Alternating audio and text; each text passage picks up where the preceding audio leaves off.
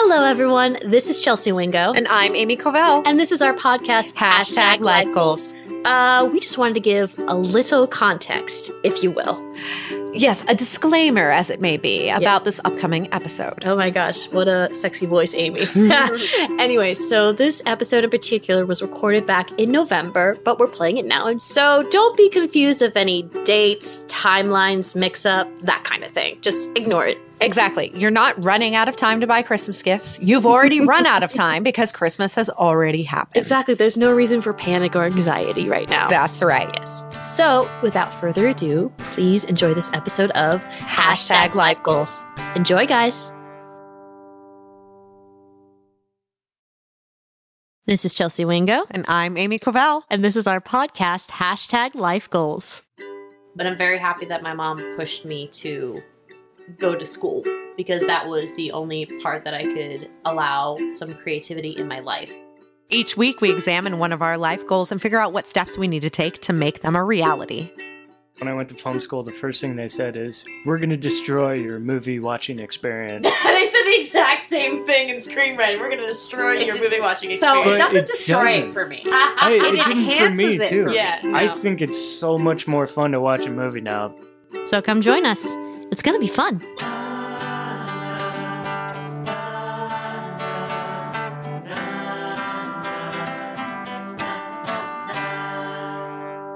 Hello, everybody. I'm Amy Covell, And I'm Chelsea Wingo. and you're listening to Hashtag Hashtag, Life Life Goals. Goals. This week, hashtag continuing education. Yes, the um, things that you don't learn the first time around, and then you go back to school to learn again.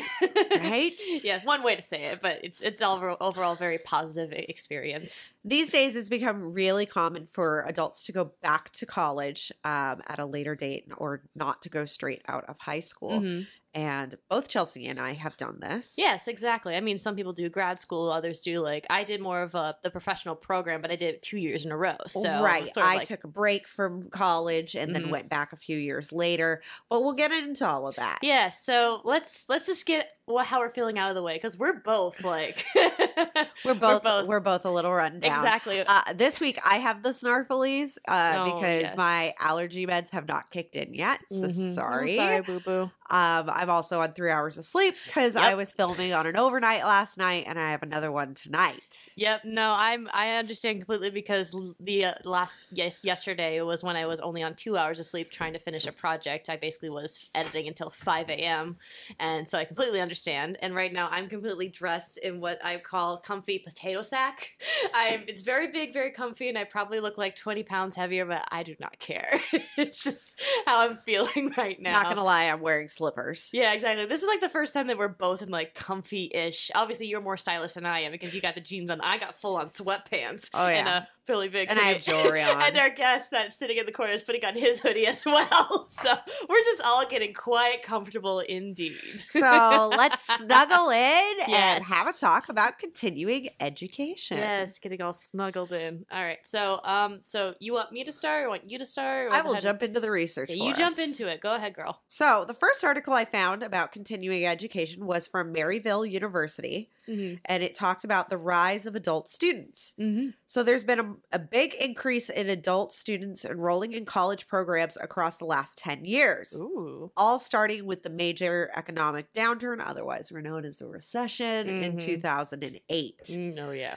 It was accompanied by widespread job losses. So a lot of people took the opportunity to go back to school.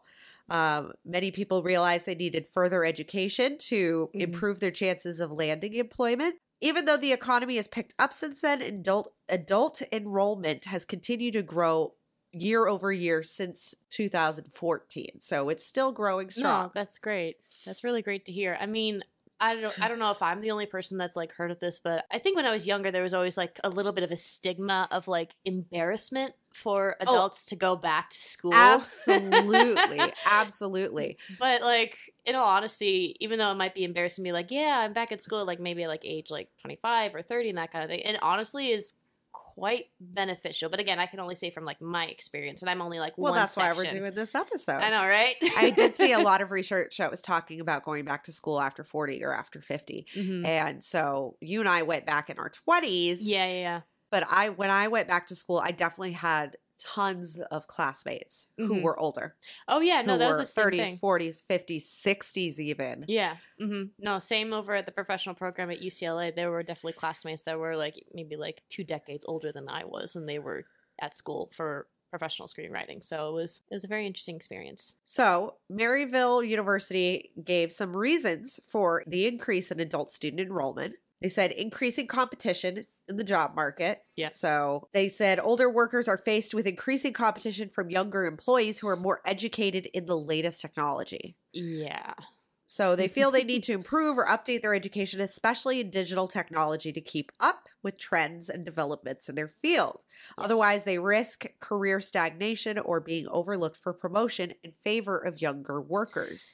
Yeah, no, I definitely So, see that. I haven't noticed that as much that like older workers can't compete with younger workers due to technology. What Mhm. I have noticed is jobs not wanting to hire or promote older workers because they cost more due to their experience. exactly Younger workers right out of college will have all of the technical skills because they went to school for it, Yeah. but they have none of the life experience. And so, therefore, you can pay them less. Less. They're more willing to take a lower, uh, lesser wage as compared to people that have done this for a long time. Be like, I know what I'm doing.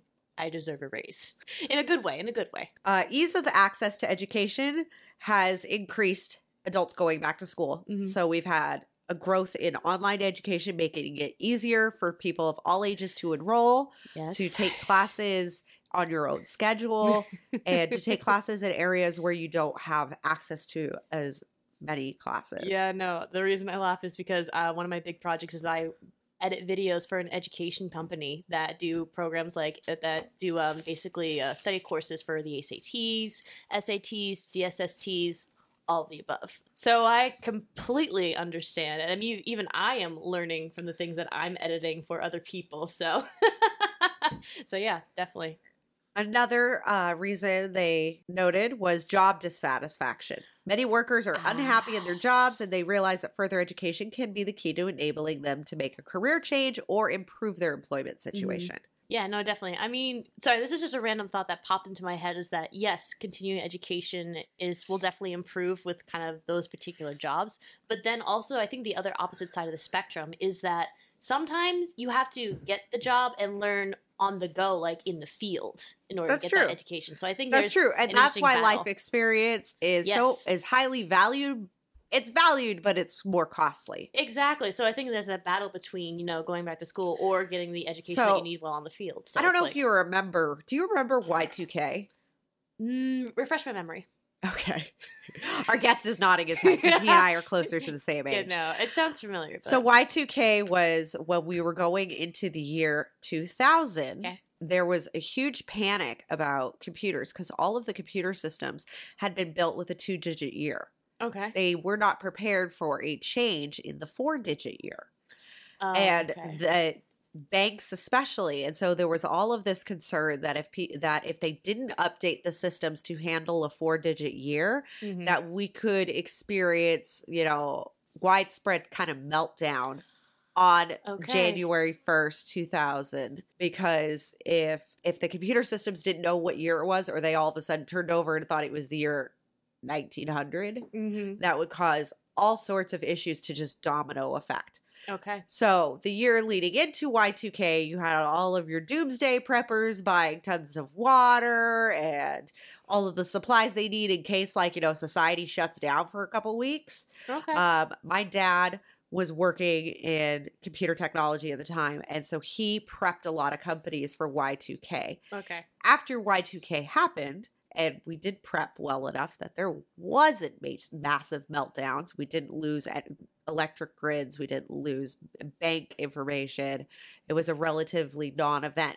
Uh, people like, oh, it was a lot of hubbub for nothing. I'm like, not really, because they realized it with enough time to prepare for it. Um, and if they hadn't done that, it could have created that entire mess. Just like we prepare for if there's an earthquake and the power goes out and we don't mm-hmm. have fresh water. Like there's all these things you have to consider. And because so much of our society runs on computers, including our utilities, Yes. it would have put a halt in those. So after Y2K, my dad became too expensive to hire. Oh. because he was so experienced and he had he was one of the first wave of people to become Microsoft certified. He got certified before they offered classes in it. So he Mm. all he could do was buy the giant, you know, phone book size manuals Mhm. and study, study, study to then go take this, you know, test.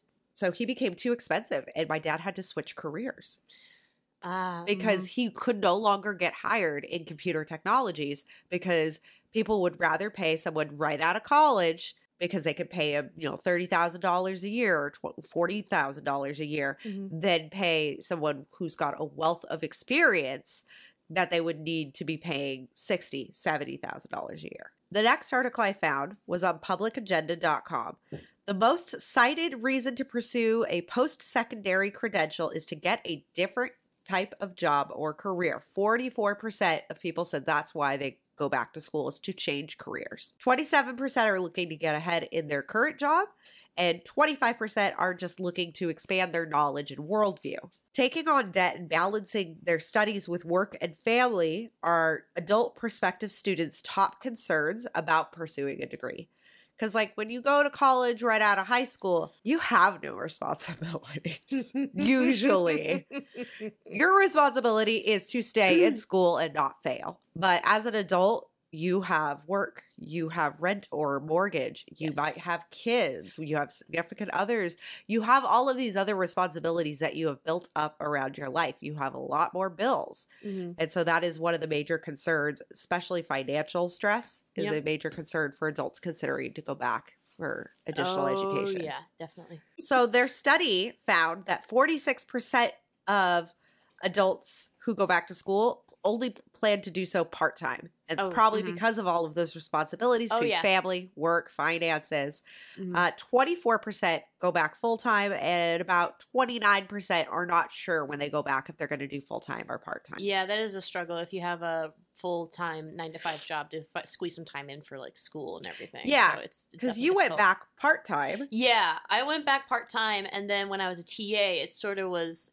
I mean, not fully full time, but I had to go. It was closer to full time. It was closer to full time on top of my other jobs and stuff that I was doing. Yeah, so uh, yeah, exactly. So I went back to school full time, hmm and I was often working multiple jobs. yeah, yeah, yeah. hmm So um, I completely understand that it's it's super stressful and it's Yeah, not for everybody. No, definitely. So I found se- several sources that cited this estimate by the American Council on Mhm. Education.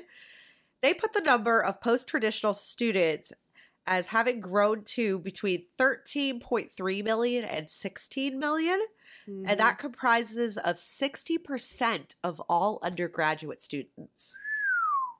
So they make up, adult students are making up more than a half of undergraduates. So greatvaluecolleges.net had an article about the five most popular degree programs for non traditional adult learners. The first one was accounting, because it's a rapidly changing and growing industry, and it only requires an associate's degree to get into accounting. And sometimes not even that could be just a certification. Accounting offers good wages and benefits, and you become basically a skilled worker. So, like my accounting work, I can charge a lot more for it than Yeah. I can for the other hourly work that I do. because do. you're certified and you've taken lessons and you have the credit to back you up. Even before I was certified, I could charge more Yeah. because it is considered a skill Oh yeah. that not everyone can do. Mhm, So that's really the difference between what you can charge for something. mhm. So you can charge more than minimum wage. One, if you've put in your time, yeah, usually you can charge a few more dollars than minimum wage. But what Mhm. you're really going to see a jump in is if you offer a skill that not everyone can do. hmm Maybe that's something I got to include in like my pitch work when I talk about how I'm an editor and like I want to be able to help you out. But you know, I have some tricks up my sleeve. It's a Saturday morning. I have a dog in my lap. I'm just in complete relax mode right now. The second degree program they mentioned was cybersecurity. Um, It's in huge demand as the most of the world's business operations and pay systems are done entirely online. yep. and it, they are facing a global shortage of trained professionals. Placing those who have credentials in cybersecurity at a distinct advantage when they're negotiating for salary and benefits. Mm, yeah, no, uh, there was a guy that I worked with when I was on the movie Suicide Squad that had a lot of knowledge about cybersecurity because that was what he did. He did a lot of research regarding that and knew all this information about, you know, hacking and, you know, firewalls and everything like that. So I was like, ooh, this is quite interesting. The next degree is medical coding. So, that is another industry that is experiencing a labor shortage and is also expected to grow significantly in the next few years. Mm-hmm. Liberal arts, which Okay. seems kind of silly because, but the thing is, is liberal arts degrees cover a lot Yeah. because it covers everything in the arts. It's not as highly specialized as the other degrees, but because it's more well rounded, it, you know, you can have a concentration in psychology, mathematics, honor studies, music, science. There's a lot of things that fall under liberal arts or Mhm. can. Yeah. Um, our own degrees fall under liberal arts. Yeah, it's a very specific section with like media and entertainment, but liberal arts is such a wide net. I mean, I had an interest in psychology for a while until I almost failed it. So apparently, I don't think I'd be a good psychologist, but I find the subject very fascinating. For So, a degree in liberal arts can prepare students well for a variety of other academic fields, making it an excellent program choice for those who are going after an associate's degree. Mhm. Uh, same with applied science. It gives a broad overview of a variety of subjects, but it's concentrated in hard sciences rather than humanities. Mhm. So I have both an Associate of Arts in Liberal Arts and an Associate of Science in Applied Science. Nice. Yeah. No, I have media arts and entertainment with the focus in cinema and then the uh, fine theater arts. So it's all under one main category. Right. So my associates of science would be in that applied science category, Yeah, and that's my degree in cinema production. Mm-hmm. So additional careers that I found from the an article by lifehack.org. So they listed 17 of the best careers worth going back to school for. Mm-hmm. A lot of their careers fell into one of those five categories of degrees that we just talked about. Interesting. And the additional categories that I saw coming up in that were education, marketing, and business administration. Yep. Def. Definitely. Definitely. I would say that. business administration is probably definitely the one that you see the most for people who are looking to advance in their current career. hmm Yeah, no, and I mean, with a lot of job postings that I see all the time, um, it's a lot of business administrative stuff. So it's definitely high demand in the market right now. So that's everything I found for the research. I'm very proud of you. You did a very well extensive research for this. Why, thank Highly you. appreciate it. I fit it in in between setups last night on set. yes, I'm. Yes, you fit it all in your busy schedule, and you're on three hours of sleep. So that's. I would applaud you, but I've got a napping dog in my lap right now, which I'll probably have to move relatively soon. well, let's bring on our guest. Yes, please. You and I both know him. Yep. He is a friend of ours. Mhm. We both met him through the film industry. Yes. I'd like to introduce you to Jesse Stocks. Hello. Hey. Hello. My gosh, it's been so long. How are you doing? Yeah, it has been what like a year. Yeah, it's been almost a year. And we also came in with matching shoes, which Yes, is amazing. We have which is matching awesome. Vans snitch shoes, which is ama- snooze. Magic snitch shoes. Try saying that three times fast, but it's amazing. Magic It's- snitch shoes. Magic, Matching snitch snitch shoes. Magic, Matching, Matching snitch snitch shoes. shoes. It's And really I'm funny when you snarfling. say yeah, it have with the snarflace. snarflace. Yeah, Yeah, exactly. So that's another round of applause. Lots of just shoes. Snatchy So, um, Jesse, yeah. I think it's been about a year since I saw you as well. Have we hung out since we went and saw Halloween? No, we have not. We have talked since then. We have we haven't talked. hung out. Mm-hmm. Exactly. So I met Jesse on a zombie film uh, about three months after I left my day job. Mm-hmm. And then I brought him on to work on your film, Faith. Yes, and he was amazing crew member. Kind of helped keep everybody together, especially my sanity at the times when I was freaking out. So thank you for that, Jesse. It's much appreciated. My pleasure. My pleasure. exactly. So Jesse, how about you tell a little bit about yourself and you know what you do and how you contribute to continued or continuing education? well, I'm 37 and I like margaritas and long walks. This is, along this is not a dating the- profile. oh, oh no, okay. It's not. He's was the only single. reason- This is his platform. This was the only reason why I came on this program. Okay, oh, I'm sorry. so uh, Don't ruin his game. okay, I'm sorry. Jeez, sometimes the truth hurts. Oh, I'm it, sorry. it Jesse. does hurt. I'm sorry. Now, uh, It hurts so good. oh god. Okay, moving on. Moving on. So like I keep track. said, I'm uh, I'm 37. Um, I spent some time in the army uh, right after high school, and um, actually, I, I spent about 13 years total Wow. in the Thank you for your Thank service. you for your You're welcome. service. Which uh, branch may I ask? the army. Oh, okay, sorry. He My- did say that. I know he did say Open the army. your ears. Which part of the army? Which part of the the army? air army or It- the well, like, sea army? yeah, uh, uh, uh, your specific role in the army? Um, I did about four and a half years in the airborne infantry, Mm-hmm. um, and then I moved on and did more professional work like uh, logistics management and things like that, which was less exciting, but Mhm. um, also less painful. So Right, right. I have a friend who is in the army, and I don't know if he did any infantry time because they took him in specifically to be a teacher. mhm. Yeah, I have a cousin that um, completed five years in the Navy, so and he was um, kind of just you know still in the same position, but he traveled around on the same boat and did a lot of drills and everything. That so now he's um now he's a lawyer. My dad So, was in yeah. the Navy, and what his specialty was in the Navy was um, maintaining and repairing radar guidance systems on submarines Mm-hmm. and aircraft carriers. Mhm. And so when he left the Navy, he got hired by a government contractor, uh, Mhm. Raytheon, huge government Oh, contractor. Yeah. Mhm. And he was hired to then go to other countries and teach their navies how to repair and maintain radar radar guidance systems. Mhm. Eventually he was like, "Hey, I'm tired of traveling. I'm missing my little girl growing up. I would like to be at you know home at the main office." Sure. And so they said, "Sure, we'll put you there. We'll put you in a clean room behind nine locked doors and have you working on the guidance systems for missiles." He didn't like that either. Yeah, it's um, no Raytheon's a big company that we work with them a lot, and they're like, oh, you can get a job after you're out of the military. You know, you'll be making like ninety grand a year. Raytheon is a really good place to work. I will say that, other than the fact that my dad did not like traveling all the time. Mhm. And then he's a people person.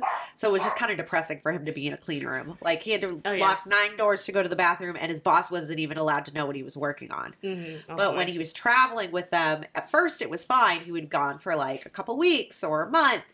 Then it became three months, and then they were talking about sending him for six months, and it was going to be nonstop. Mm-hmm. Working for the government's depressing anyway. So Yeah. but it was good money. It was good benefits. He made lots of good friends while working at Raytheon.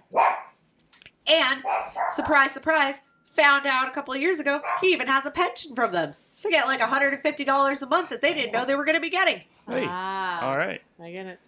Yeah. Date so night. yeah, exactly. So the so then Jesse, how did you transition from the military to the film industry and then eventually going back to college?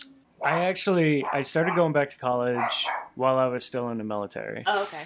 just because I always wanted to get that degree. I had this idea in my mind that, you know, it was going to incredibly enrich my life, but I was miserable in my job. Uh-huh. Uh, I, What degree were you going for when you first started taking classes again? well, I had planned on, because at the time, you know, the IT industry was just massive. I mean, it was growing exponentially, and, Right. and you know, I had close friends and, and family members that were in it, and, you know, I was like, oh, maybe I'll just do that. So I started going to school for that, and I was miserable. No, sorry about that. Just because- I am not a math person. Mhm. I'm not a crunch the numbers type person. I Yeah, can yeah. do it for for simple things, but I don't want to be staring at you know binary code and all that for. Yeah. no, it's Hours on understandable. I just realized why the garbage trucks are going by on a Saturday and we've never had this problem before. Monday was a holiday.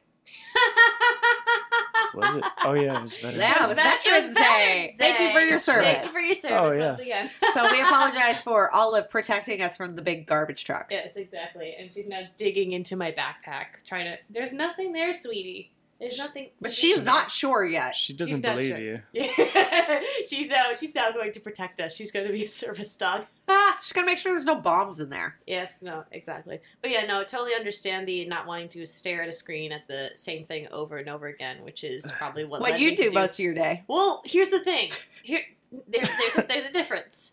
I do stare at screens all day, but it's for different projects and different like you know things to do for work. It's not like the same repetitive routine over and over again Right. as you know I did when I worked for a media production company as the reception or like other uh, customer service work. It'd be like the same routine and stuff. With freelance, even though it's you know a double edged sword, it's a bit of um, being able to have a little bit of variety. Because you know one thing I did for a deadline last night was for a series that would be for like social media vid- videos, which is very different from the narrative stuff of what I normally do, or the educational stuff that I do. So there's variety in that. So I understand not wanting to always have something. But there's some creativity in that There's too. some creativity, yeah. So- yeah. I mean, like that makes a big difference. Mhm. IT's not very creative field, I guess, unless Mhm. you're a visionary. Yeah, Mhm. or if you're Same doing with the military, it's not very creative. Mhm. You know, even if you try and be creative, they're like, no, no, no, no, no. What are you doing? What are you doing? Put that back. It, it's it's that debate of the like realism versus the idealism is what I always like to call it, and that kind of find that balance in kind of There the should mental be a sanity. Yeah. happy marriage between the two. Yeah, but definitely it's very difficult, especially when I would say when you're younger and you just like either like got out of school or got out of college. You want to be able to do all these great things, but you have nothing to really start off from besides maybe what your family's uh, there to offer you and other Right. things like that. I mean, I had such big plans. I was always one of those people that you knew without a doubt was going to go to college, was probably going to go on to get her bachelor's and her master's. yeah, And that's not how it fell out for me. I Mhm. mean, when I went to school first, I went to UC Santa Cruz and I was there with a focus in theater. UC Santa Cruz was my safety school. Mhm. Um, I didn't get into my top three schools, all for very strange reasons. Um, I had applied early decision for NYU, Mhm. and if I had gone to NYU, the goal was to double major in theater and in entertainment business. Mhm. I wanted to be an actress, and my backup career that I had in my head at that time was to own my own casting agency. Mhm. Oh, nice. Yeah. But when I applied to NYU, I applied early decision, and that year they sent the nicest rejection letter ever because that was the first year that they had done a lot of marketing around pulling in students Yeah. Mhm. and they were pushing early decision and me like a lot of other students had thought ooh it might be hard to get into my specialized school i should go in via the college of arts and sciences at nyu which is broader and then i should transfer you know to my specialized school after i Yeah. finish my general eds Mhm. after i'd already sent in my application i started getting courted by Tisch and it was too late i'd Mhm. already applied to the college of arts and sciences Mhm. my other two top schools were USC Mhm. and University of the Arts in Philadelphia. So, USC, if I had gone there, I was going for a degree in stage management. And they only take four students a year to that program. Oh, wow. Mhm.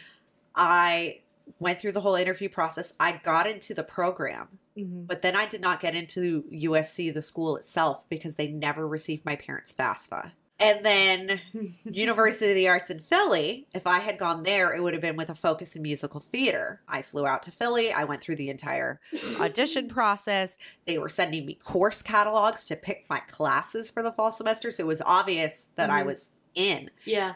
They never received my transcripts from my high school. Oh my god. Oh wow. And especially with all of the applications that go to colleges from students graduating high school, you've got so many students to pick from for your fre- for your freshman class Yeah. that Oh, if goodness. there are certain boxes not checked on the application, that's an easy way They won't to look Oh, to you. call that no. list. No, definitely. Um, I mean, when I was applying for college, um, you know, a big thing that they heavily emphasize is the SATs or ACTs. I can't remember the name of the program, but I definitely went to SAT school, shall we say? Oh yeah, like and prep. so prep, yeah. prep so then you know you take it the first time around and you get your score, and I did okay. I wasn't the best, but I did okay. And then you do like week courses after that, and then there was a final test.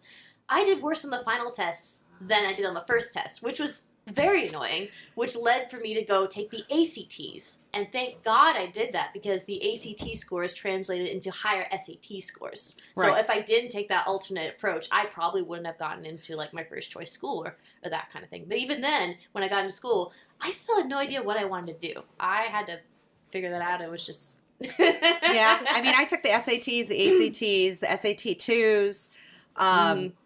Like I was very much gung ho. Um, Yeah. I went to UC Santa Cruz because my best friend went there, Mhm. and we got an apartment together. We lived off campus, and I got into that horrible relationship with my ex fiance that year, yeah. and that just led to kind of a perfect storm. UC Santa Cruz was horrible for me. Relationships are good at ruining everything. They are, but it didn't help that UC Santa Cruz was really not the right school for me. Mhm. So like I would enjoy my lectures, but that was a school that was very much like made for people who can just show up and ace the test. Mm. And it was very confusing because I would enjoy the lectures, but then I would have these projects to do.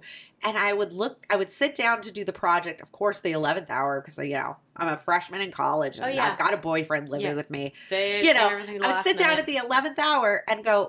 and Oh, yeah. I've got a boyfriend living Yeah. with me Save, you save know, everything to the I would last sit down minute. at the 11th hour and go, when the hell did we learn how to do this? yes. And I would panic and freak out because I wasn't used to not knowing how to do something. I wasn't used to Oh, failing. yeah. I was A plus Amy. Yeah.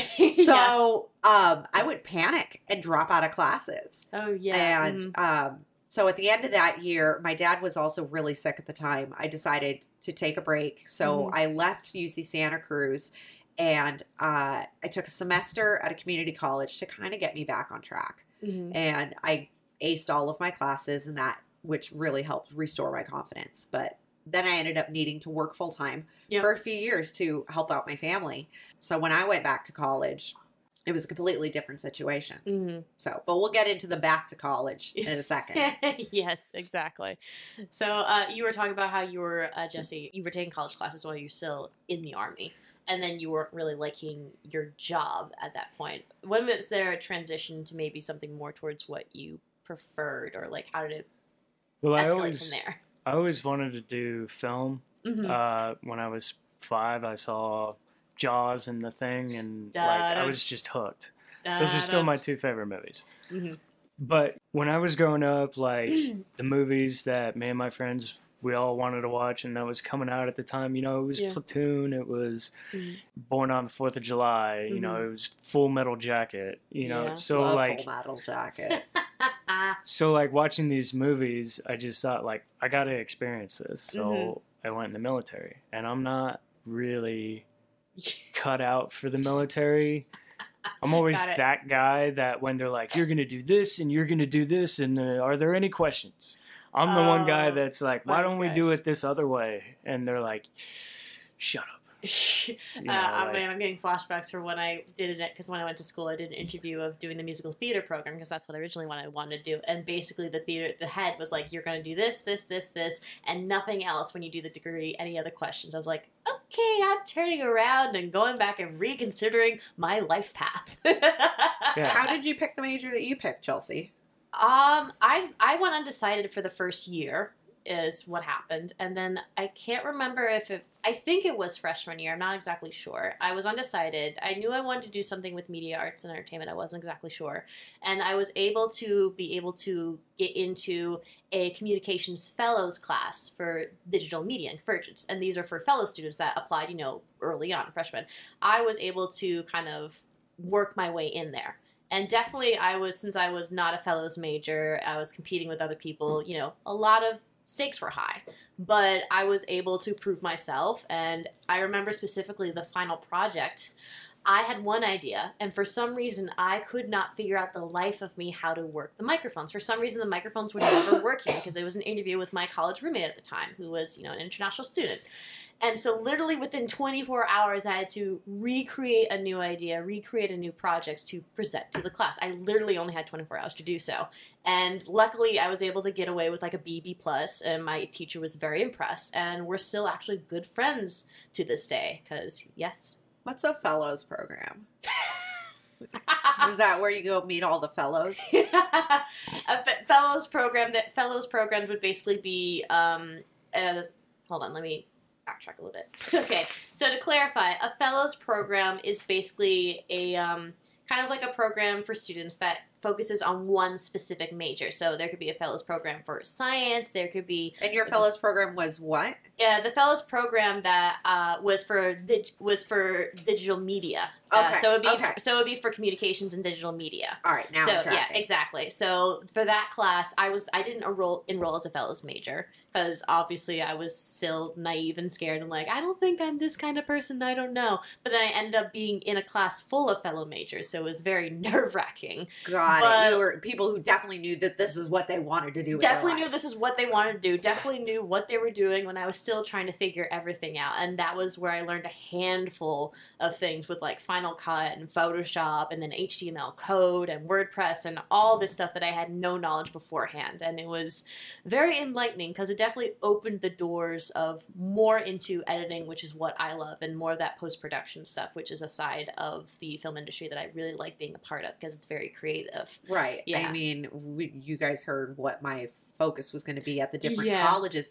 So we always knew I was going to be in arts and entertainment. We always knew I was going to be a performer. yeah But um, I was also very uh, open to what direction it would take me. And so I was kind of like, Mhm. when I picked those schools, I figured whichever school I ended up going into would kind of end up molding the trajectory my career was going to take. Sure. Uh-huh. Yeah. hmm Yeah. No. Exactly. But yeah, that was um, that was definitely like the first kind of like step into um, the education of you know being in the entertainment industry. But it wasn't until probably junior year when I started to dive more into screenwriting, which is my other love. Because there was a teacher that was head of the screenwriting program for a very long time. Everybody wanted to get in. Everybody wanted to get on his like class list. It was super super hard to get in. And again, like stroke of luck for some reason i didn't think i got in and then like last minute there was like a sudden change and i got into his class which was awesome and amazing and i got to experience that that kind of love for screenwriting. And then it was after years later when i was let go slash fired from my full-time job at a media production company and my mom suggested oh why don't you try diving back into screenwriting? and literally handed me a brochure of the ucla professional screenwriting program. And literally within that weekend, there was literally 48 hours to apply. I filled it out. I wrote everything. I rushed drive to the office literally hours before the office closed to hand it in. If you didn't get that, it's literally because that's like the fifth Not literally. figurative. Not figurative, literally. I am using that word way too much. I get it. But You are literally using yes, that word. I please. am. yes, yes. Make fun of me. Come on, bring it to me. Bring it to me. But I got in and last minute, and then I managed to get in the program, but I didn't find out till about a week after they sent me the email because it went to my junk mail. And if I didn't check it in time, I would not have gotten in the program. I was like, oh my fuck, why didn't I say this beforehand? And then I finally like applied again like hours before the deadline of when I was supposed to say yes, I'm all in. So it was like struck of luck that, that this is all happening. It was like someone's looking out for me because apparently this is something that has to be a part of my life and it keeps happening. So After leaving UC Santa Cruz, I definitely knew that I wanted to eventually go back to school. Mhm. Um, but again, life gets in the way. oh yeah. Uh, when me and the ex fiance broke up and I moved back to California, it was with the goal of going back to school. hmm And um, unfortunately, though, I started a full time job that was more than full time. It was like make I was burning the candle at both ends, and I kept trying to. i was job hunting for like six months, trying Mhm. to find. Well, not six months, three months. I was job hunting for three months, trying to find a lower management position where I could be working part time, but still be working enough hours to pay for my rent, so that way I could go back to school. Lo and behold, then I broke my spine. Oh, whoa, so yeah, that's I right. couldn't work. So I used that as my opportunity to go back to school. So I went back to school full time. Um, the first year I was just going to school, I didn't have work because I was unable to work. So Mhm. I got to really dive back in. The first semester, I didn't want to go too hard, uh, considering I'm still in a back brace. Mhm. Yeah. Still, you know, going to physical therapy twice a week. Um, so I decided I'll take three classes because I was like, you know, my major had been acting before. Was that still going to be my major? I don't know. So I took one film class, one acting class, and one art class. Mhm. And I fell in love with film. And How could you not? Yeah, Right? it's so enticing. I It's had the beast worked itself. behind the scenes as a stage manager in theater for years. yeah, but I I just like film I don't think I had thought that much about it. I don't cuz I don't think I knew that deep a detail about the roles of the film crew. oh yeah. Mhm. Um and it, so I fell in love with film and I immediately I want I decided this is what I want to do within the within the that first year I knew I wanted to be an assistant director and a producer and by the beginning of my second year back in school I was producing my eh, producing and assistant directing my first feature. nice. That's awesome. It always cracks me up when I went to film school. The first thing they said is, "We're going to destroy your movie watching experience." they said the exact same thing in screenwriting. We're gonna destroy It your did- movie watching experience. So it doesn't it destroy it doesn't. for me. I, It it didn't for enhances me it too. for me. Yeah, no. I think it's so much more fun to watch a movie now because I can appreciate fully Oh, yeah. exactly what's going into it. oh, Right. And I can look and I can go, no, they're doing that wrong. Yeah, Now, yeah. when I was now when I advise people um, who are trying to learn producing skills, Mhm. I definitely have had people that I've when I've taught them how to break down a script and write a budget for a film.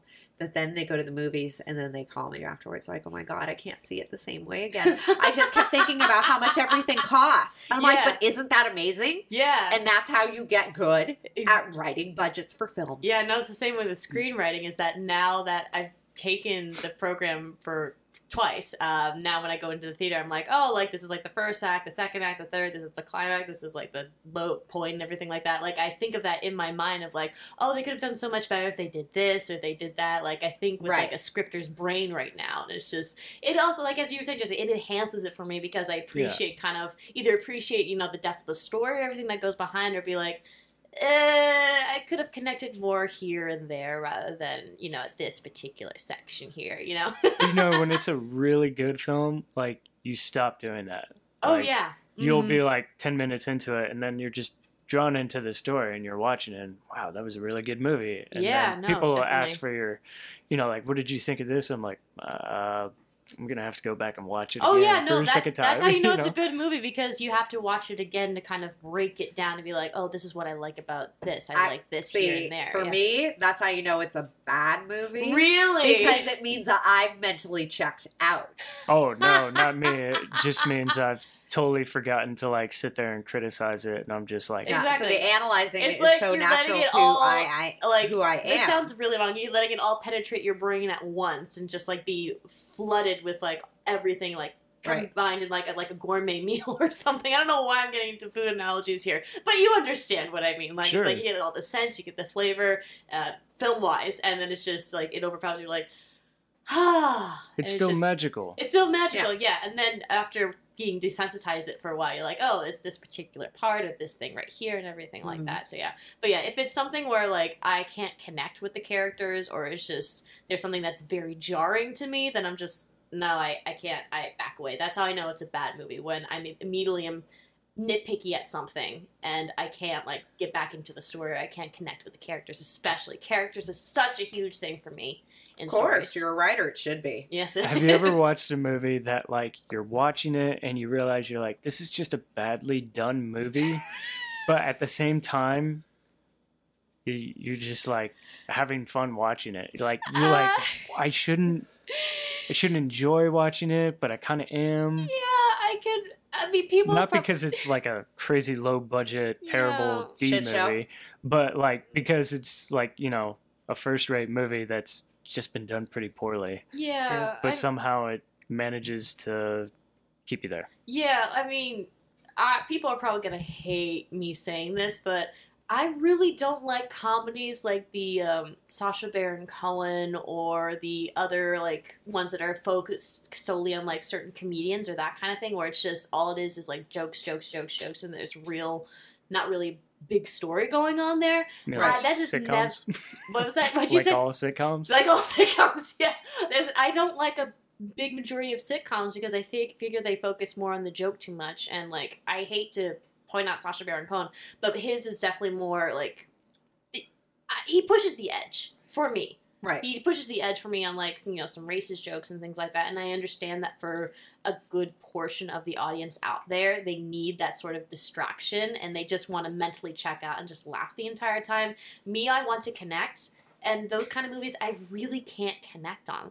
Like, See, that's how I feel about a lot of the big blockbuster movies. Yeah. That's how Summer I feel. blockbusters. Yeah. Like, yeah, I don't, I get the need that people want to go to the movies to escape. And I get that. I see their Yeah. place in our society. hmm I'm not going to rush out to see them unless my boyfriend worked on it. Yeah, and then like the, if it's something that I'm interested in, then I'll go see it. If not, then I'll just watch it on Netflix later. Like I don't watch a lot of the superhero or comic book movies, but there's every one every once in a while that I will go and check out and watch because it's good. Like recently, I just watched the first, uh, actually the second of the new Spider-Man with Tom Holland. I didn't see the first one, but I saw the second one, and that was actually a really good one. It surprised me a It lot. wasn't Right. even really a superhero movie. It was more of a comedy. It was more of a comedy. Yeah, it really was. And I think that was what it kind of turned on its head a little bit and it shocked me a little. And then I just, I loved the characters. I actually liked the story that was going on underneath and I liked the twist and everything that happened. So, yeah. So, Jesse, when I first met you, um, you were about to start going back to school. Uh huh. So, now that you've been back in it for two years or so, have you decided where you want to land in the film industry? Have you kind of narrowed in on a focus? Um, yeah. So uh, I have a creative partner that I met in school. I think the whole Nice. purpose of film school is to just meet those people that you want, Right. you know, to work with. Yeah. like I said, I figured out really quickly that I wanted to switch careers to film once I went back to school. That Mhm. first semester, I went and asked my film teacher and I said, Hey, if I'm going to make this my career, do I need to get a BA? Because if so, I need to know now because that'll change what general eds I take. And she said, No, you don't need a BA to work in film. People get a BA in film so they can network right. so that way mm. they can meet people. She's like, You have no problem networking. Oh, no. And she'd only known me for a month and a half, two months. She's like, You'll be fine. Yes, Miss Networking You don't from need- prom. And I was like, Great. I like hearing that I don't need to rack up $80,000 in student loans. Yeah, No, right. You do not. No, it's great. That's the the whole purpose of film is. I mean, like there there is a little bit of like the technical side that you learn, you know, but like you meet and work on student films with people who all have a different area of focus, and like like me, my focus is directing, writing, and then for some reason people keep on pulling me to do AD. Um, it's not my passion, but I enjoy it. Right. You know, because it's I did a lot of the similar stuff in the military. Right. yeah. And you can keep people in line. Yeah, I don't know why I'm. You know, I'm five foot four. Like for some reason, people find me to be intimidating at times.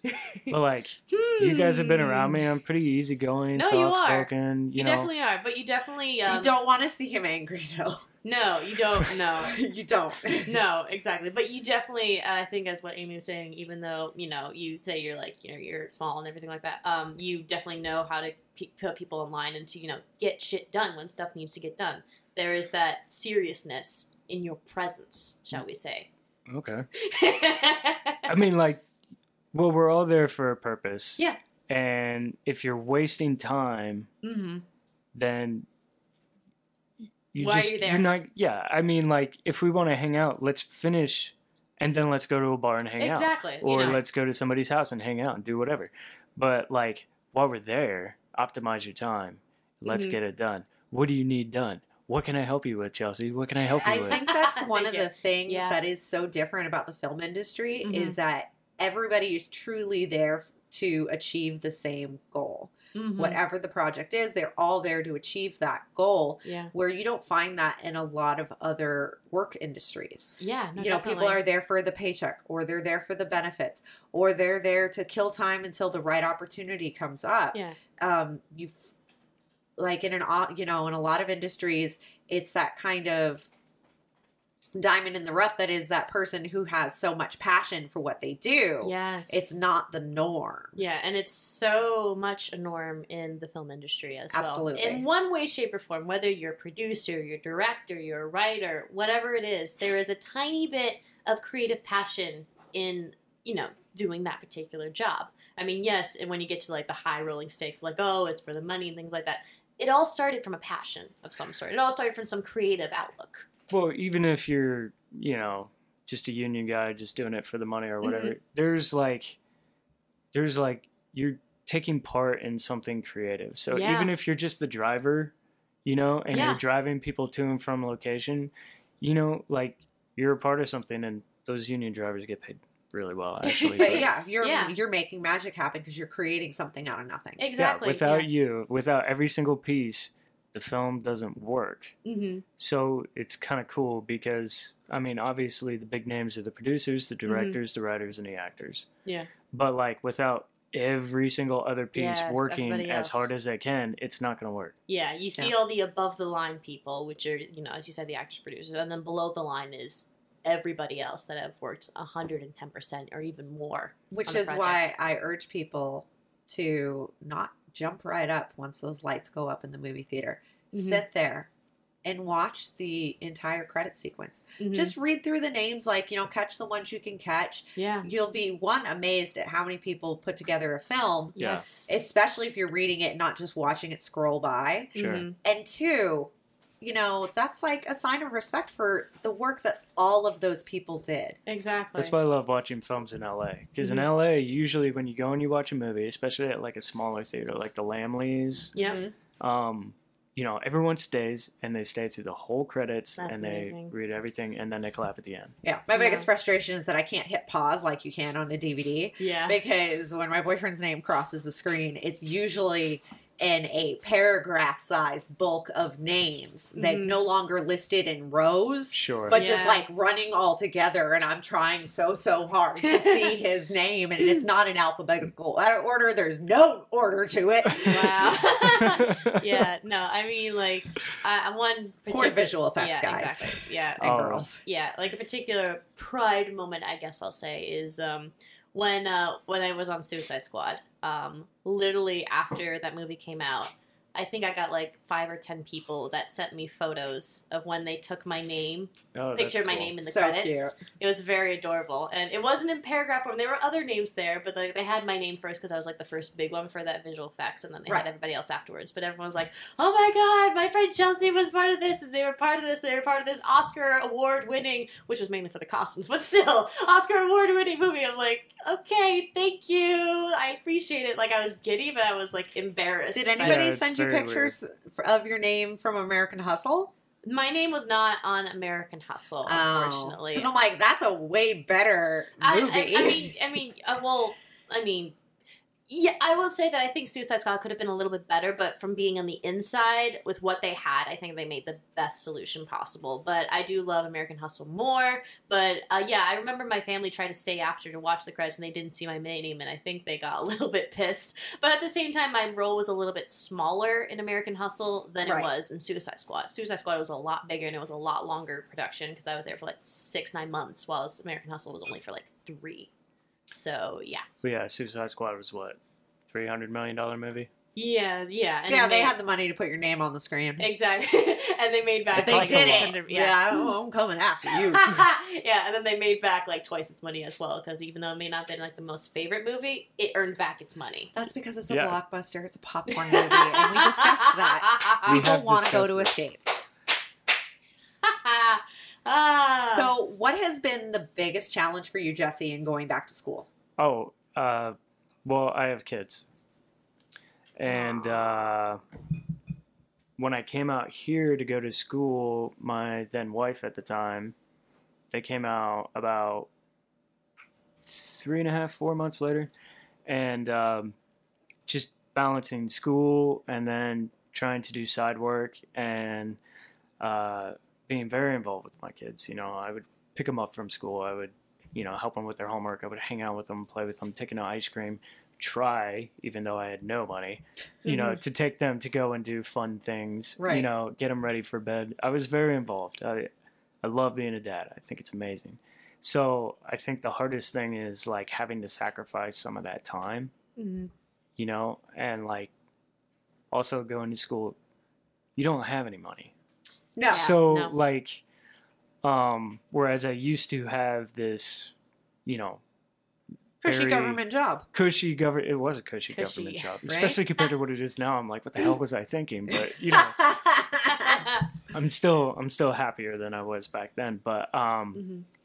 you know going from having money to do things all the time to you know like maybe i can take the kids to go get ice cream this week you know that'd be cool like, Right. it sucks it sucks Mhm. but you know in the end if you're chasing i think one of the things the reasons why people go back to school now Yeah. when they're older is because way back in the day you know we all know about the american dream it was Yeah. you know shoved down our throats as kids but that didn't exist prior to world war ii the Right. american dream was not that you would have a house in the suburbs and a steady job and all of these things none of that was guaranteed it wasn't part of the only american dream there was was that you had the option to maybe get a job someday mm-hmm. Right. know, and earn a living that you'd live That's to it. see adulthood and Yeah. you know But- hopeful, hopefully be able to support your family yeah Mhm. but when my dad was growing up you know the american dream was you know find a career out of high school or out of college and you stick with that career for 30 40 years then you retire you know you've raised some kids you're in the suburbs and and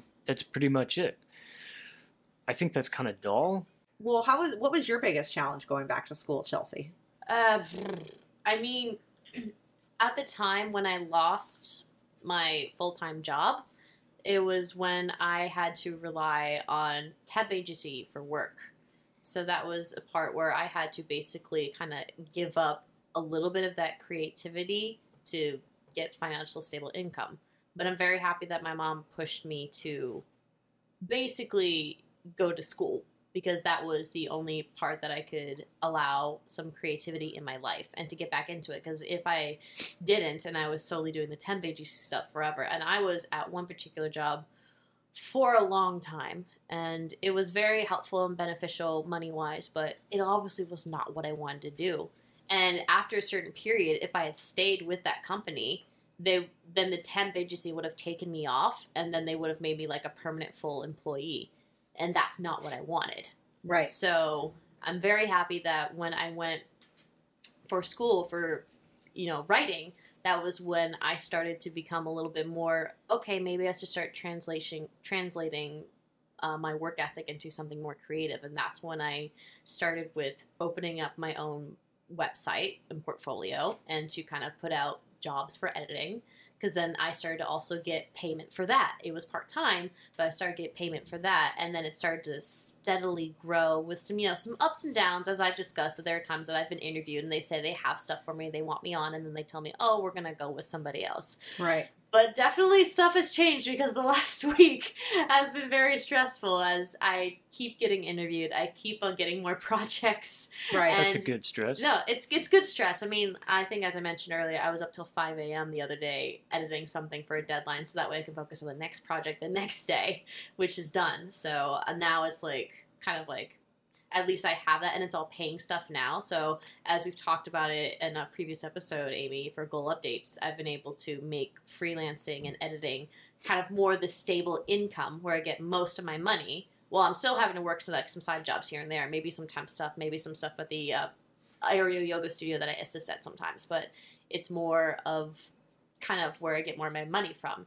So I think that was kind of the biggest challenge at that point is that I had to start fiddling around with that balance between like I need to get money, so focus on the temp while I'm still going to school, but then finding out I need to start translating that into my To- passion. right Yeah, exactly. So that was the biggest struggle, but I'm happy that I went through that because if I didn't and I didn't also realize sooner, I probably would still be stuck there and I probably wouldn't be here doing this podcast. it encouraged me to think outside the box being a part of the program. And I mean, I loved it so much, I ended up TAing and taking it again for the second year. So, hmm yeah. my biggest challenge was i held a lot of resentments for the re- long the long-term relationships that i had been in that held me back from pursuing my career goals. Mhm. And I was like, I don't want to let any of that hold me back again.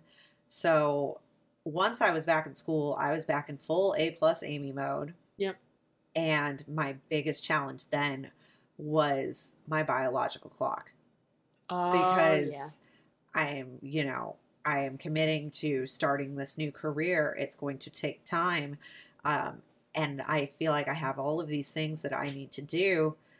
Um, and I don't want to run out of time to have kids, which was sometimes then hard to like let go of some of those longer relationships because it's like, oh, great. Now I got to start all over again. I got to meet somebody. I got to date somebody. I got to get married. And then maybe I can have a baby. But I'm glad that I chose to prioritize what I want out of life in the Yeah. terms of my career. Mhm. And so we've discussed before, like now I'm at this point where my career comes first. And then after that, I want babies. Mhm. If I have a partner for that, amazing. If Mhm. I don't, I'm doing it anyway. Yes, Yeah. exactly. I think focusing on yourself is what's most important because I think um, somewhat related to this, people will depend on other people and each other when you should rely on you and make yourself happy. You are number one priority. Right. Right. All right, Jesse, your turn. He talked about it. Oh wait, yeah. Sorry. Whoop de doo. We'll just put that on a loop and Exactly. run it again. Well, well, Chelsea. go ahead. Go ahead. I'm sorry. No, I was gonna say that's uh, that's good because I mean, once you have kids, like any kind of priority for yourself. It goes by Yeah. the wayside. Well, even if it doesn't, you know, you even take that time for yourself. You're like, oh my god, am I being selfish? You know, am I being, you Right. know, I'm being an asshole because you know I could be spending this time doing blah, whatever. ABC with my children. Yeah, yeah. For my children. So, and then this job isn't really conducive to having kids, anyways. I mean, like you're Mhm. on all the time. Oh yes, you're on call. You're waiting. You're working weekends. You're working holidays. You're constantly stressed. You're wondering what's going on. You're answering emails. You're answering texts. You're, you know, Yeah. working till four in the morning, getting to bed at five, Exactly. Yeah. showing up at the podcast. Yes. Doing mhm. lines of cocaine at Yeah. the. At Uh, the craft service table. Craft That's, service we were table. having that Yep. discussion last Yes, night that was- they Yeah. that in the eighties the craft service table included cocaine. It is quite an unstable, kind of unstable um, path, but I mean, it's somehow appealing because here we all are. Yeah. well, I mean, and I listened to some of the podcasts before I came on. You Oh, know, that way I wasn't completely like unprepared. I was like, what am I going into? And I don't know with you two. You guys are crazy, but um. oh yeah. Mhm. Uh, you had mentioned that you're like a huge Spielberg fan. Like he's one of your Yeah. favorite directors, producers. yeah, He's he is. one of mine. You Mhm. know, we all grew up watching the same movies, Yeah. and something that the '80s have that the '70s and the '60s did not have was Mhm. that sense of wonder and magic. right. And like Mm. Spielberg brought that, and we all grew up on that, and now we're the did. product of that. Is Yeah. so, yeah, it's a little different. You know, you get into the 60s and 70s, it's darker. Yes. But, you know, it feels like those 80s movies just kind of stuck with everybody. And obviously, we're like oh yeah. in a renaissance of all, all things 80s. So, hmm you know, I mean, maybe we can just blame Spielberg. We can blame Spielberg for everything. So if you were to give someone advice on going back to school, what would that advice be? Do you really need it? If you're going for self improvement or you're going to learn more, I would say save yourself the money and read. When I Mhm. went to school, when I went to elementary school, junior high, high school, like when you were mentioning the ACTs, like Yeah. I aced my English. I think I got like a 29 on my Nice. ACTs on my English, but like I fell asleep during my math and science ones. Mm-hmm. Um, but I learned everything that I know now. I didn't learn a lot of it during school. There are some things that I did, but most of what I learned was self-taught just by reading about it yeah. Yeah. and and talking to people who have more knowledge. So like I love school and I love learning, but yeah, I mean, sometimes you got to look at what the financial impact is going to be. And is there Mhm. another way for you to learn the same thing? Exactly. I'm not in school anymore, but I am learning Romanian. I am Good. learning calculus. Mhm. Like, those are things that I am doing on my own. Mhm. Yeah. Yeah, it's definitely kind of like that toss of like, as you were saying, kind of like you know going back to school, and then also like the lifestyle experience, that kind of thing. So it's it's always I don't want to say it's controversial, but it's always kind of like teeter totter which one to go for because you don't know. Sometimes you'll learn more stuff from here, but you'll also learn more stuff when you're actually doing it. Like for UCLA, even though I probably could have learned, I already knew a good portion of that stuff, and I could have learned more by like doing the own experience. I think being surrounded with other creative individuals and actually interviewing and talking with like professionals that came to lectures and then having an amazing teacher and teacher excuse me and being able to have the writing groups and be able to do that because i've never had that before that helped a lot with like getting notes from people and like oh i can improve in this so it was beneficial right. That helped for you me. grow as a writer. Exactly. It wasn't. It wasn't more just the, the lectures were great and everything, but I think being able to connect with other creative individuals and work and collaborate as a team Right. is was big for me, and I think that's how collaboration has become a big important thing in my work now because you can always use some sort of opinion or advice or help from somebody else to make it the best project possible. I mean, you can do everything yourself, great, but you you're only view, viewing it from your perspective. You're not viewing it from everybody else. I mean, if you're doing it for a career change, you kind of have to go back to school. Yeah. Right. I mean, yeah. Uh, right. Like when I went back to school, um, what was great is that, you know, I didn't have a ton of, I had a full understanding of theater, Mhm. didn't have a complete understanding of film. Mhm. And so I got all of those technical skills. Yeah. I, you know, I understand how every department works and how to do a lot of the things that we do to make a movie happen. hmm exactly. I think having to do the arts, like anything having to do with the arts, you know, film, theater, things like that, I think it's kind of necessary to go back to school because, yeah, you you can't learn how to collaborate with people on your Yeah. own, and you can't get those experiences. Yeah. And also, especially being an older person, older person, listen to myself. But- not that old. especially being somebody who's like not straight out of high school and Yeah. going back you get to you get to get the point of view of people who are much younger than you yeah and you get you know students from like where i've been going students from all over the world not just from america Yep. going to this film school and so you get different perspectives on like you know the entertainment industry and Right. you know like what's gonna sell and things like that And I think when people learn the technical skills, if they in from film, if they learn them on the job and don't have the academic background of it, hmm they don't really fully learn it. They don't learn the whys behind it. They don't understand, you know, the, the specifics. For example, we're so spoiled now with digital cameras and all the things that they can just do for us that we if you didn't learn how to do all of that on film, you don't understand why any of it's important. Mhm. You don't understand the importance of measuring for focus. Right. Well, I mean, you should because if you measure for fo- I mean, That's the thing. It's is very if you important. didn't go to if you didn't take classes in it and you just learned on the job, the likelihood is they're not going to take the time to break all of that down for you. I think also one of the biggest problems is that with digital cameras, directors aren't afraid to take like 10, 12 takes of It's something. absolutely a problem. Whereas with Mhm. film, now you're running money because film stock costs a lot. And Yeah. so, like, I love, I heard uh, on another podcast, uh, they were talking about, it was Marcia Gay Harden. I, Okay. You know her?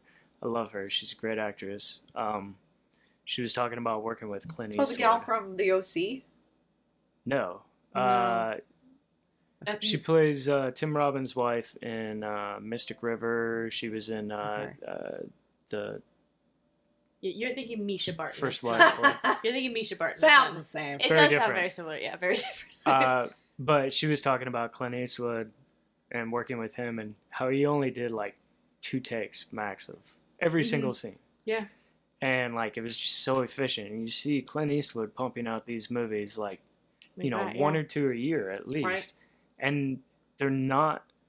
I mean, they're good. They're really not all of them are Oscar winners, but they're all good. There's Mhm. not a single one that you can go. That was just That's a that load film. of crap. That's that film discipline. Yeah, like you, knowing Exactly. exactly what you're doing. That was why I loved watching The Irishman. If you guys haven't seen I it, haven't I have and it on my watched it yet. list. I have it on my list. you should make that your challenge. Go and watch it without a pee break. Um, okay. Okay. Without a pee break, okay. because it's like three and a half hours long. Oh, got it. But what was great about that movie is, you know, Martin Scorsese, he was a he was an auteur, he was, you know, a groundbreaker, you know, Yeah. he did Goodfellas and Taxi Driver and Raging Bull and all these movies.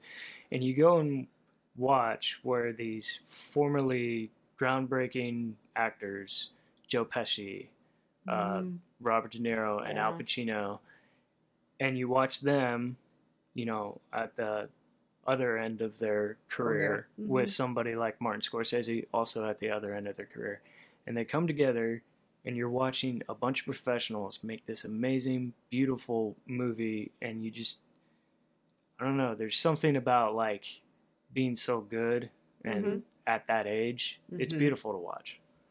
So Look forward to it. Yeah. So, if any of you guys missed it, uh, we've already been given our challenge for the episode, and that is to watch The Irishman. Without having to go for a pee break because it's three and a half hours long. I didn't know it was that long. I mean, I had some beer, but Yeah. okay. I did have to. Got it. Got yeah, it. Got it. Got he it. wants us to succeed where he failed. Yeah, Got it. Okay. Alrighty. Fantastic. I'll succeed the next time. That is That's good. happens. That means it was good enough that you're going to watch that movie a second time. Oh, I mean, definitely. the uh, O.J. Simpson documentary that was seven and a half hours long. I think I've watched it three times. Without a pee break. No, because a lot of times it was two hours at a time oh, okay. because I had to go to work. Yeah. But Mm. that it was so well done that I've watched it multiple times. Is it a documentary? Yeah. Oh. I Not was the thinking reenactment. of the OJ because that was really a lot of fun. I loved watching it. The People versus Mhm. O.J. Simpson is, I think, the one I'm talking about. And I think you're talking about the American. I don't know. There were two of them. I mix them up all the time, the names of them. The one that is not a reenactment with David Schwimmer playing Okay, an Armenian. That's, that's the one I watched. Yeah, Yeah, I, I couldn't that was watch an that. odd choice. Um, yeah, I couldn't. I couldn't get into that, and I think part of it is because I saw the other documentary okay. first. Mm. and it was just so perfectly done that the other one was just like, okay, I'm trying to get into this. This is not being presented as well.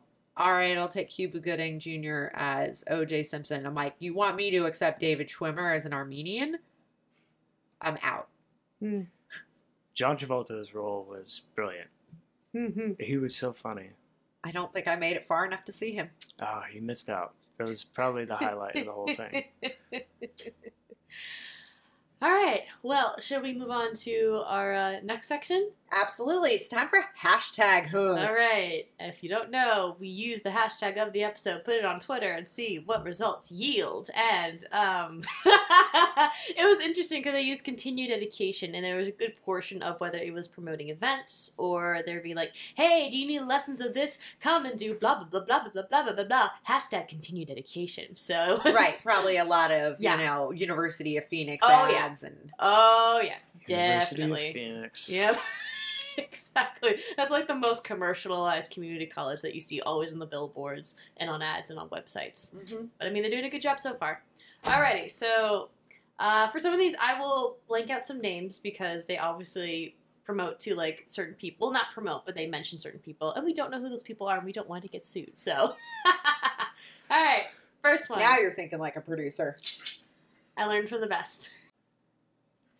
I now feel safer with these two rounds. Blank and blank are now trained to at stop underscore the underscore bleed. If something ever happens to me and I need emergency assistance, I know they will be the ones to help me keep me alive. So basically, they got education for emergency First aid. safety for first aid exactly. So that way they can save people. Is that considered continuing education? I thought first aid was like something you. Yeah. Um, It's supposed to be. it's supposed You're to be supposed to something know it that anyway. You're just supposed to know know. it, but I guess Not apparently. I mean, I did learn first aid when I was doing Girl Scouts, and then also as like a separate course in high school, along with a bunch of my other friends. So that was, I guess, another branch of education that I guess not a lot of people chose. I know, I know, Olive. but yeah, there's that. All right. Sorry, we. Interesting. Yeah, very interesting.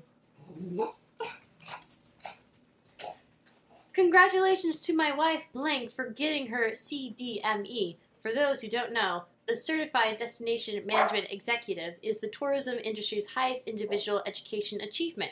Did not know that. Did not know that. So, congratulations to you, Blank. Again, don't want to Yeah, get sued. good job, so- Blank. Good job, Blank.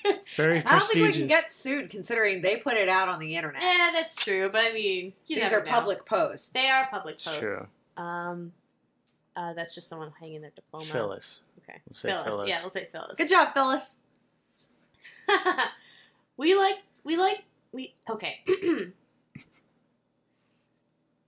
we spent like ten minutes in screenwriting class talking about sustainable farming. Hashtag continued education. All It those happens. different things, yeah, where our conversations go off on tangents. exactly, but then you never know when your next creative like burst can come from, and sometimes it can come from sustainable farm living. I think this is a good one to end it on. You may not understand everything completely, but should know something of everything to make an informed decision. In this connected world, you get information about anything. Use it wisely. Hashtag continued education, hashtag Friday thoughts. I think that's a really good That is a quote to nice one on. to end on. Yeah, Yeah. exactly. I mean, that's why my film education was so diverse. Is you know, especially as a producer, I need to understand what I am asking of my team, Mhm, Mhm. Exactly. and if I don't understand what their job entails, I won't have realistic expectations for them.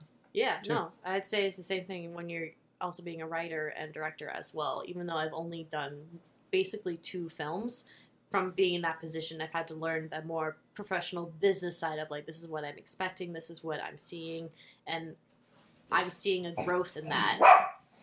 I think from when I did Let Go to when we did Faith, because Let Right. Go, you saw me in Let Go. I was still a little all over the place and trying to figure things out, and I would like to think with Faith, I had sh- more shit together and I had a better visual understanding going into it.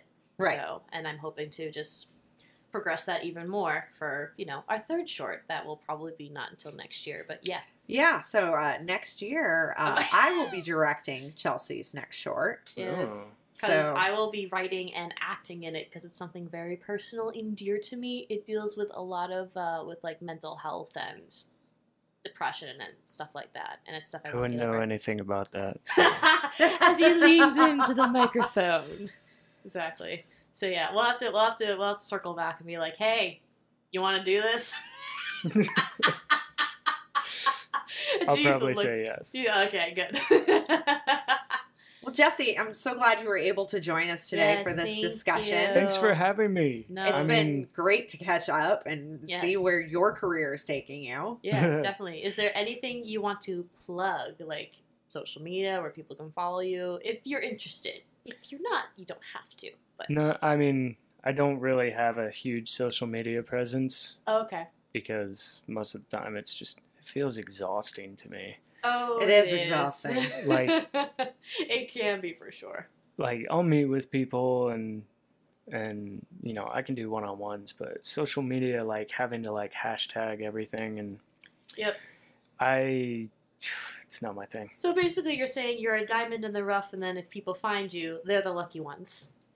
Yeah, if you want to hire Jesse or you want to know how he is on set, feel free to reach out to us at Life Goals Pod. Yeah, we will give you the lowdown. Yes, definitely. We'll we'll give you that insider scoop. Yeah, talk to Amy and Chelsea. They're my people. They can get in touch They're with my me. people. I and then we'll that. do lunch. Yes, exactly. Ooh. For only an hour because you know we're so busy. That's why I like doing one-on-one things. It's like, let's go do lunch. Cool, you're paying. Yeah, do Oh, this yeah. first impression. Let's see if this we can make this work. Mm-hmm. All right, guys, so that's it for us today. hmm Until next time, I'm Amy Covell, And I'm Chelsea Wingo. and you've been listening to Hashtag Life Goals. Have a great day, everybody. Bye bye.